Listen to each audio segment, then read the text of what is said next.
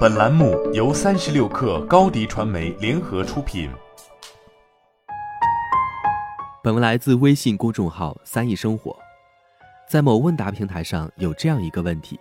微信为什么不做类似 QQ 删除好友时将自己也从对方好友列表里删除的功能？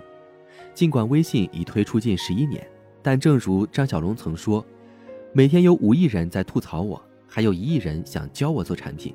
虽然添加双向删除功能的用户呼声一直很高，但微信方面却我自岿然不动。当然，双向删除功能的缺失并不会影响用户自行发挥创造性能力，利用微信自带的小 bug。其实，坊间有多种方式可以检验微信通讯录的好友有没有将你关进小黑屋或是删除，也有开发者推出专用的软件来验证真实好友。并且能够在不打扰对方的情况下进行检测。据一款名为“真实好友三点零”的开发者介绍，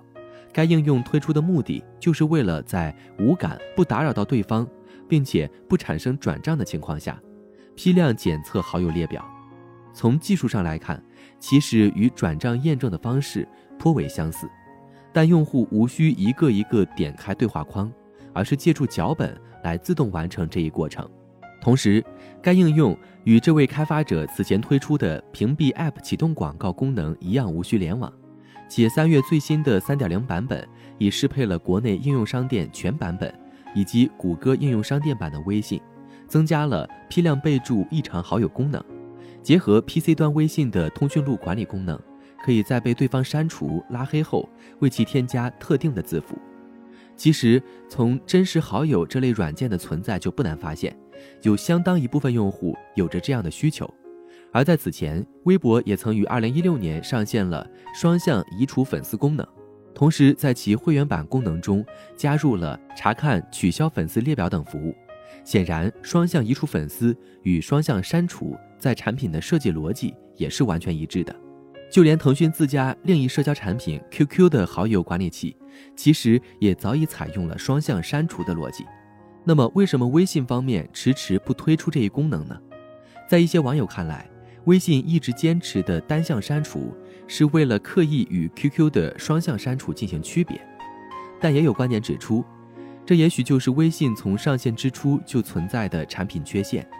可由于双向删除功能从技术上来说并非难以实现，所以这种观点也不太一定站得住脚。另外，还有人指出，使用微信也难以避免的会涉及到与钱相关的问题，并且值得注意的是，自二零二零年五月一号我国实施的最高人民法院关于民事诉讼证据的若干规定中，就已明确了微信聊天记录可作为证据。那么，双删很可能会导致后续维权的信息丢失。但无论外界如何讨论，这么多年以来，双向删除都未能在用户的呼声中发生改变。显然也一定有着微信方面自身的考量。不过，腾讯方面在去年曾公开了社交账号的单向好友检测方法、装置、介质和计算机设备专利。这或许也意味着，在不久的将来，微信可能也会推出单删好友检测功能。更进一步来说，如果单单从感性层面思考，为什么会有用户产生这样的需求，其实也反映当下用户对于社交需求的变化。